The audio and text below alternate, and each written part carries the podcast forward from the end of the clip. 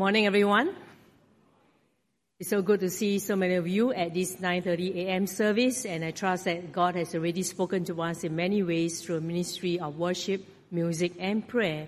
And may God continue to speak to us even as we open our hearts to Him, whether on site or online. Today we continue our pulpit series on 1 Corinthians, and to those who are new to Wesley, we are halfway through this sermon series, and you can listen to the previous sermons at our church website. Now, we have already seen in 1 Corinthians chapter 1 to 6, Paul dealing with problems brought to his attention by the people from Corinth.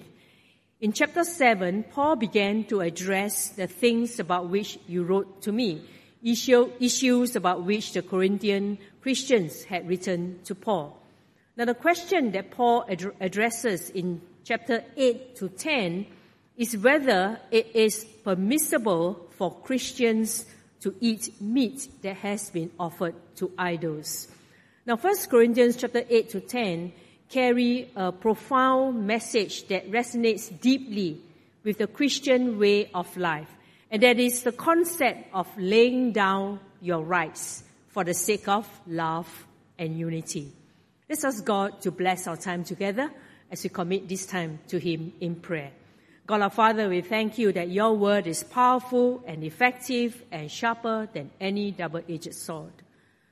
We pray, O God, that your word would provoke our thinking, penetrate our hearts, and propel our will to respond in obedience to you. Open every corner of our hearts, O God, as we give you undivided attention and await eagerly to hear your living word. Speak, Lord, for we, your people, are listening. In Jesus' name we pray. Amen. There's this public library which has a system called Dal a Tale. You know, anytime a child wants to hear a fairy tale, the child can just call a certain number, and he will then hear a voice reading a short fairy tale to him. However, the number to call is only one digit different from a certain man. And because the little fingers often make mistakes, the man gets frequent calls from children calling in to listen to fairy tales. Now, after several unsuccessful attempts to explain a wrong number to many small children, the man decided to get a storybook, Three Little Pigs, and set it by the phone. So whenever a child calls, he simply reads the story to the child. Now, what would you do if you were that man? Hung up the phone? Change your phone number? You know, the man didn't, as you might thought, change his telephone number to avoid the invasion of his privacy. Friends, this is a very beautiful illustration of laying down personal rights. You know, our culture today is similar to that of the Corinthians. We emphasize our rights and freedom. Our society values personal autonomy and the pursuit of personal gain above all else. But the Apostle Paul offers a different perspective. He calls us to a higher standard of living rooted in selfless love. And it has to do with the use of our freedom. Now, 1 Corinthians chapter 8 teaches us to exercise our freedom with love, so that we do not stumble others. You know, in Corinth, much of the meat available for human consumption had been sacrificed to idols.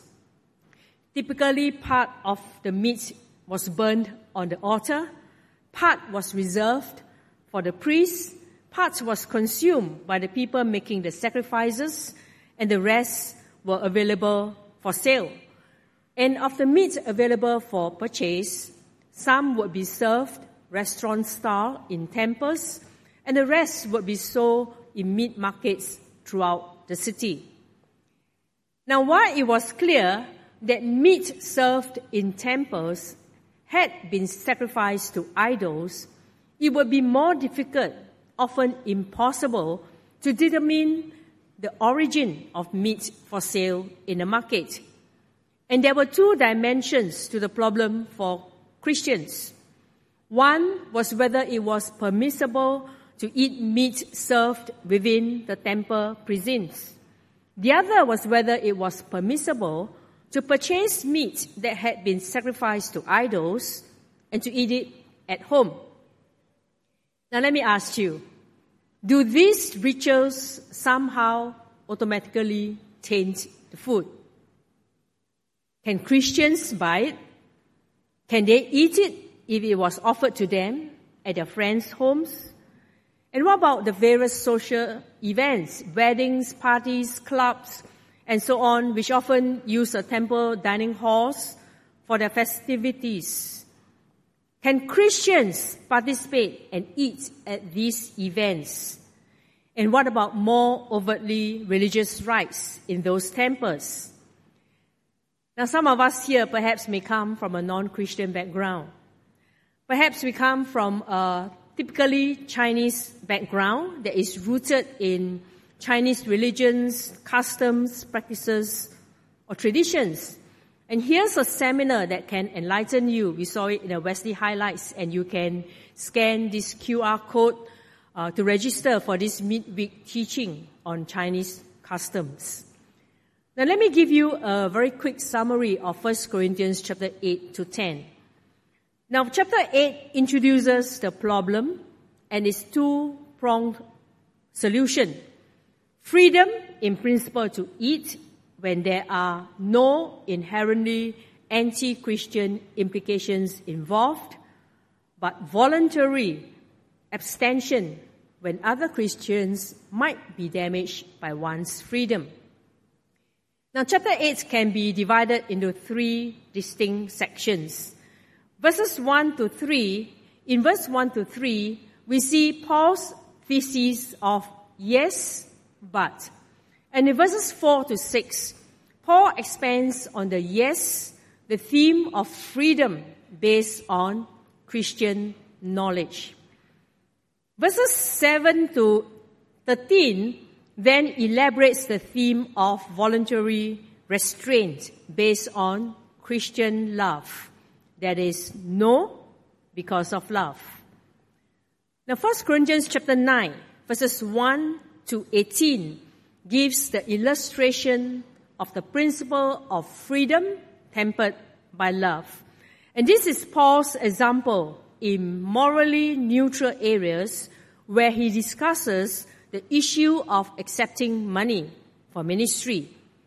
In verses 19 to 27, he generalizes further by his underlying principle for all of his behavior in these grey areas of life. Now, chapter 10, 1 to 13, prepares for Paul's absolute prohibition in the coming section. And here Paul warns against using one's freedom as a license for immorality. Verses 14 to 22 then lays down Paul's one unbending requirement on the topic of idol meat. It should never be eaten in overtly pagan religious rituals. The trouble with idolatry will be dealt with next week. Now, Paul brings the discussion full circle in verses 23 to chapter 11, verse 1. He repeats the two key principles of chapter 8, but ultimately tips the balance of the scale in favor of freedom. So what does 1 Corinthians chapter 8 says about laying down your rights? Friends, true discernment always requires love as well as knowledge. However, there is the priority of love over the pursuit of knowledge. Listen as I now read verses 1 to 3. Now, concerning food sacrificed to idols, we know that all of us possess knowledge. Knowledge puffs up, but love builds up. Anyone who claims to know something does not yet have the necessary knowledge, but anyone who loves God is known by him. Now, basically, there are two groups of people at Corinth. They legally say, do what the law says. The libertines disagree. We know better. Be free. Now, Paul's essential answer is this. Love is what matters, not knowledge.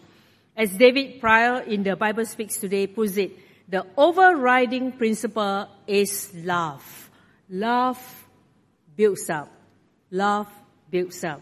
Now, Paul is not condemning knowledge outright. He's concerned that true agape love should control and categorize their knowledge. The spirit in which we say what is right is as much part of the truth as the knowledge we articulate. Friends, knowledge on its own, particularly of the kind paraded by these Corinthians experts, only puffs up. Knowledge is important. We all possess some, but on its own, it is inflated and empty. So what is true knowledge? As someone puts it, knowledge devoid of love and of power to edify, when we look at it more nearly, is not even true knowledge. Friends, a Christian needs to be filled with love because love builds up. Paul is concerned for the church at Corinth to be strong and firm, and that requires a solid base of true Christ-like love, which is not puffed up. Church, when a Christian's character is controlled by love and growing in true knowledge, he's not so much concerned with how well he knows God. He's more concerned with being known by God. Any true knowledge does not lead to pride in what we know, but to humility about what we do not know. If we have agape love, we want to give, we want to help, and we want to build up others. Now, we can apply this overriding principle of love to the question of food offered to idols. And here's Paul's main point.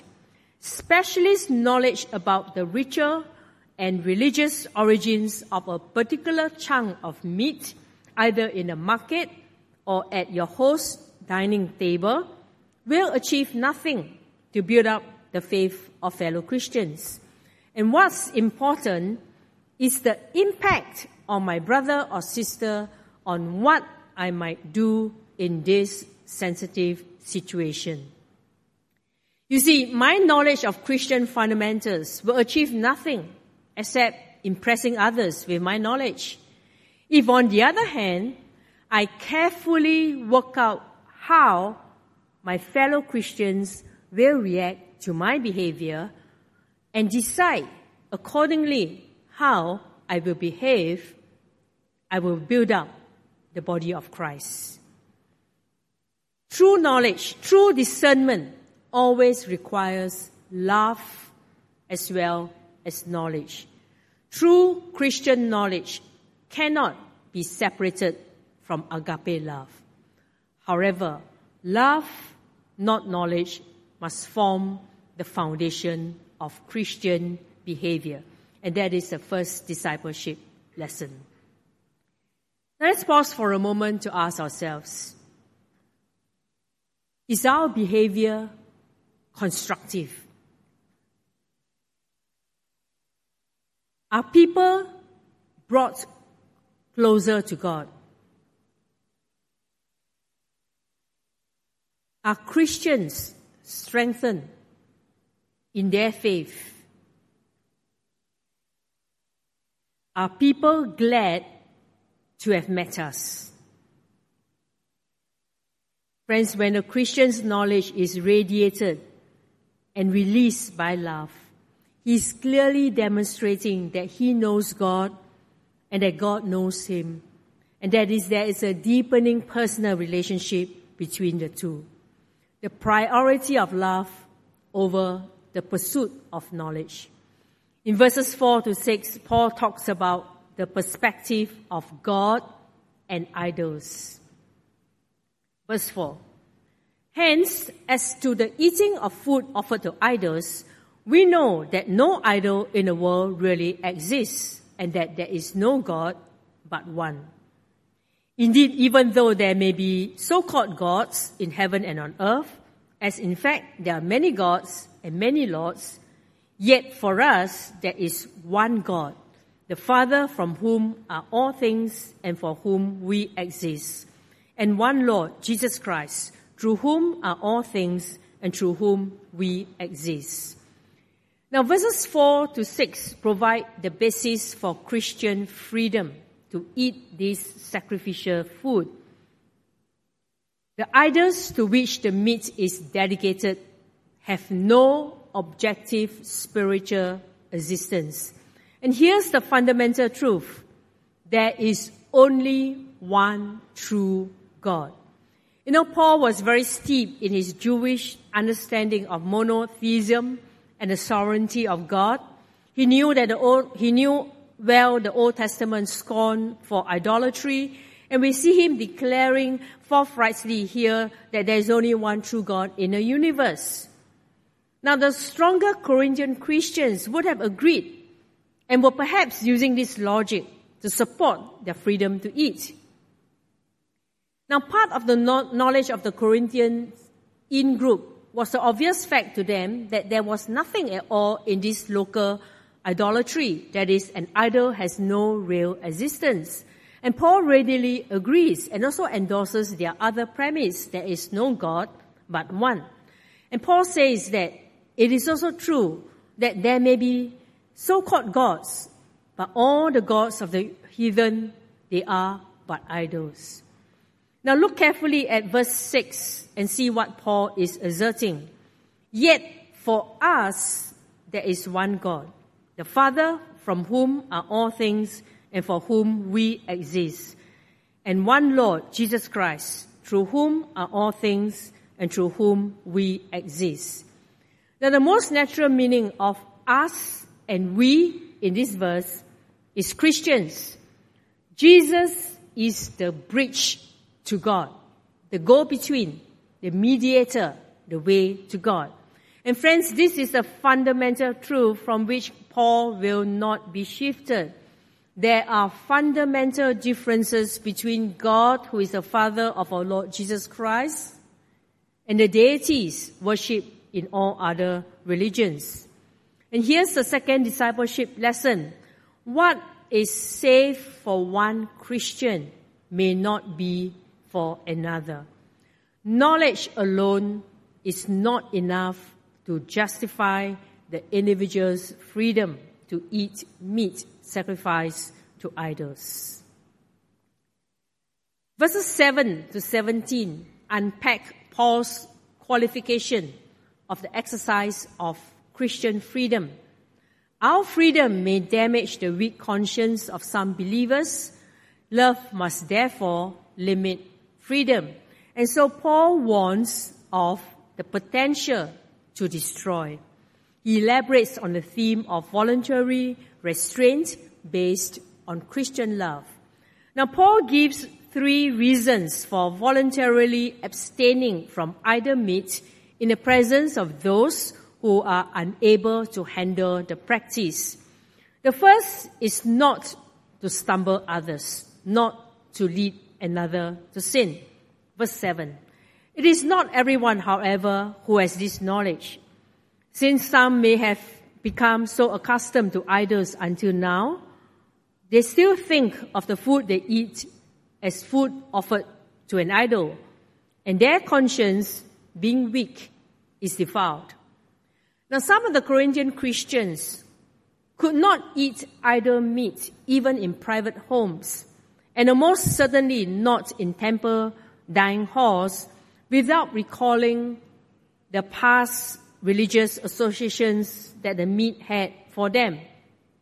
And this is a special concern for the poorer members of the church, who probably would not have had regular access, eating meat except at temple rituals.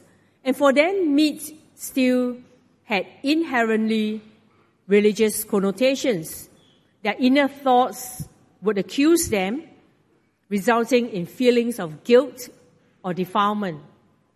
Now Paul continues in verse 8, food will not bring us close to God.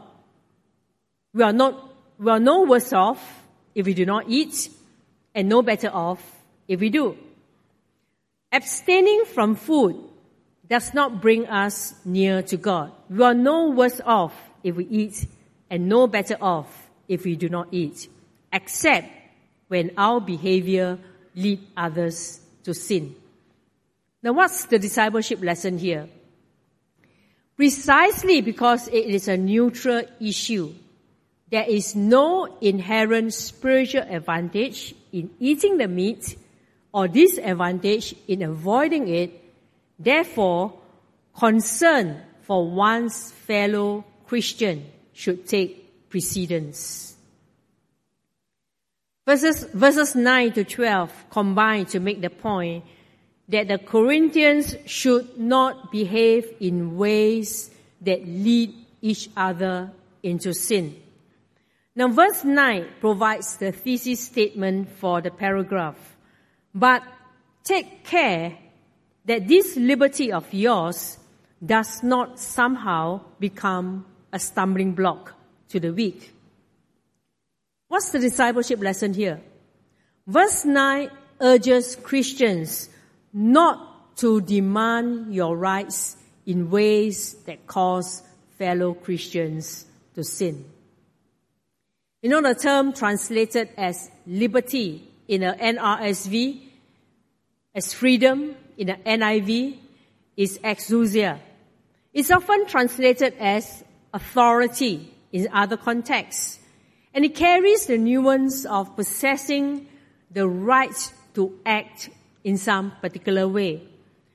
Now, one question that Christians need to face is how to use the freedom or even the authority that they have to behave in ways that are responsible.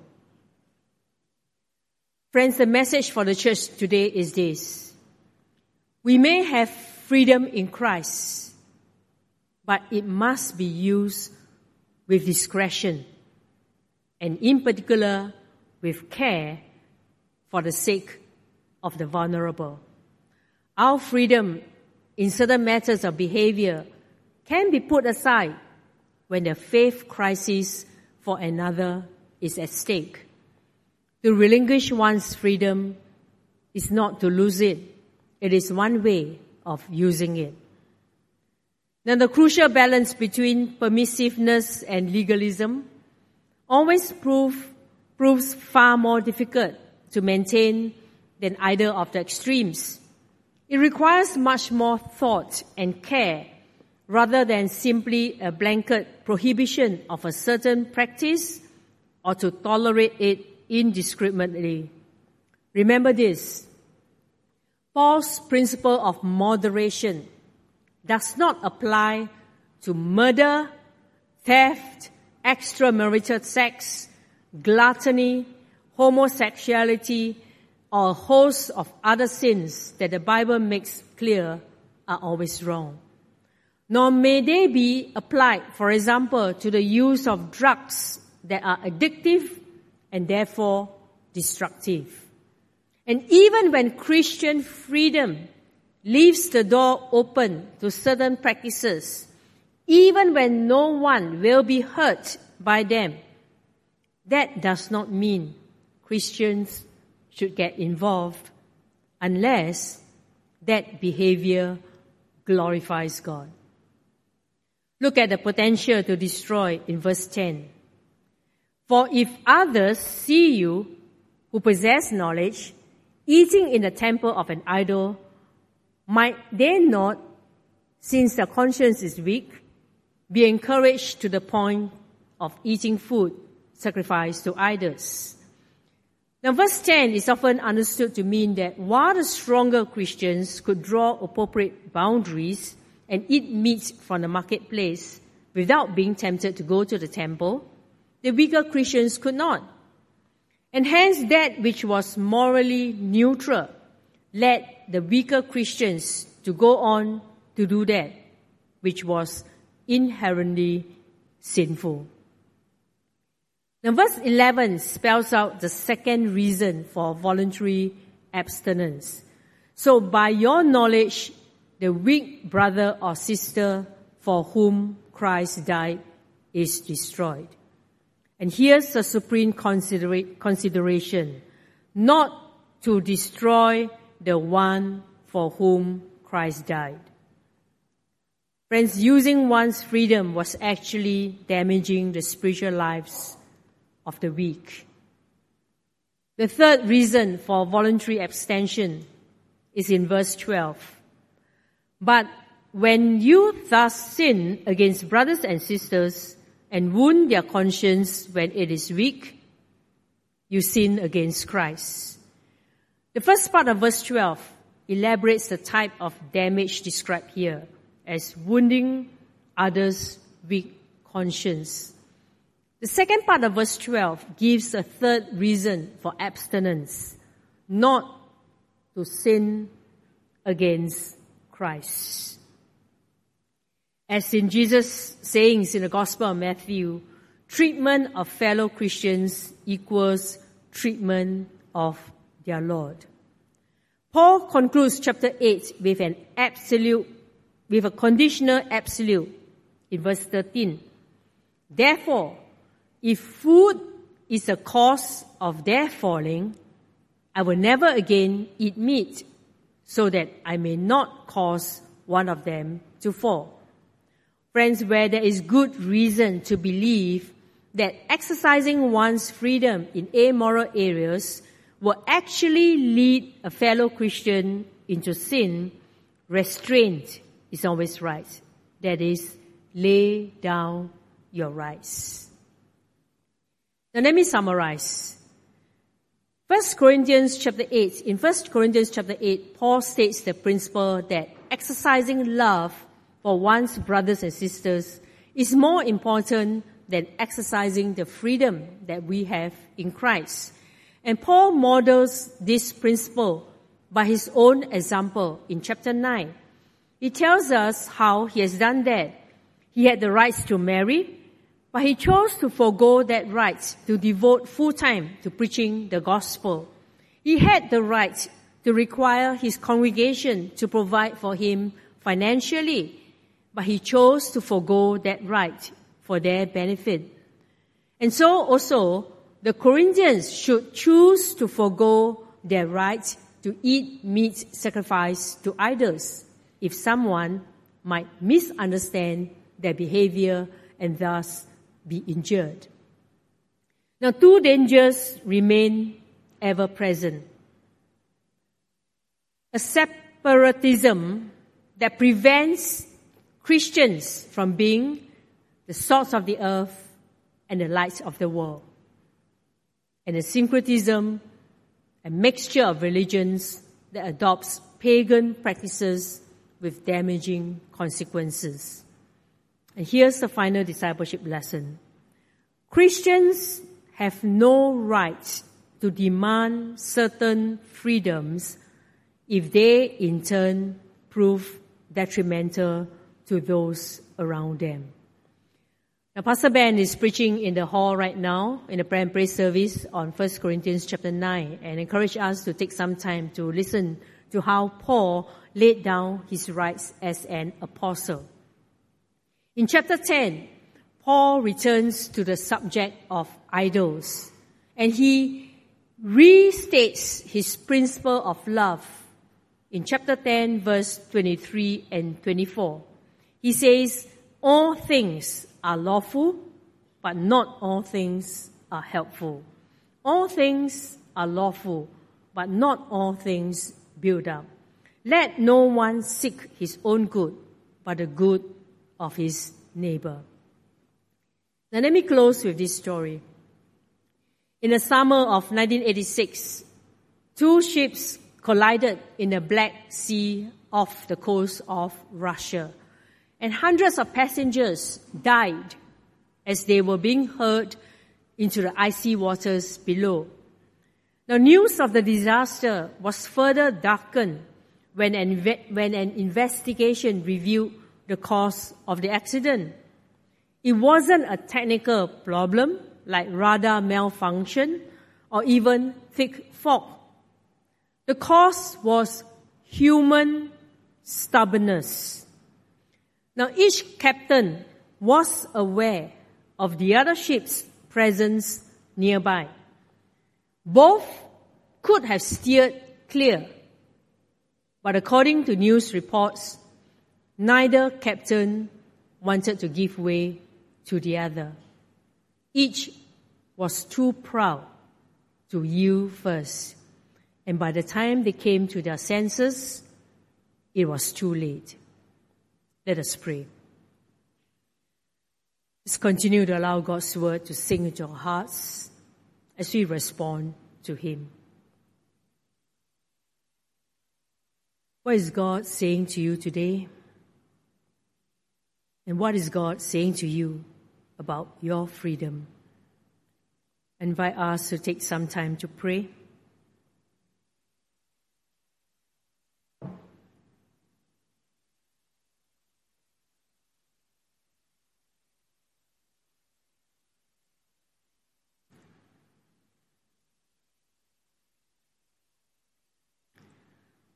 Father, we thank you for all that you are teaching us from 1 Corinthians and the many lessons to learn from the early church. May we never become a stumbling block in the lives of fellow brothers and sisters in Christ. May we never put an obstacle in their path because of the freedom that we have in you. Help us, O God, to carefully consider the needs and sensitivities of others before our own, for your greater glory. This we ask in Jesus' name. Amen.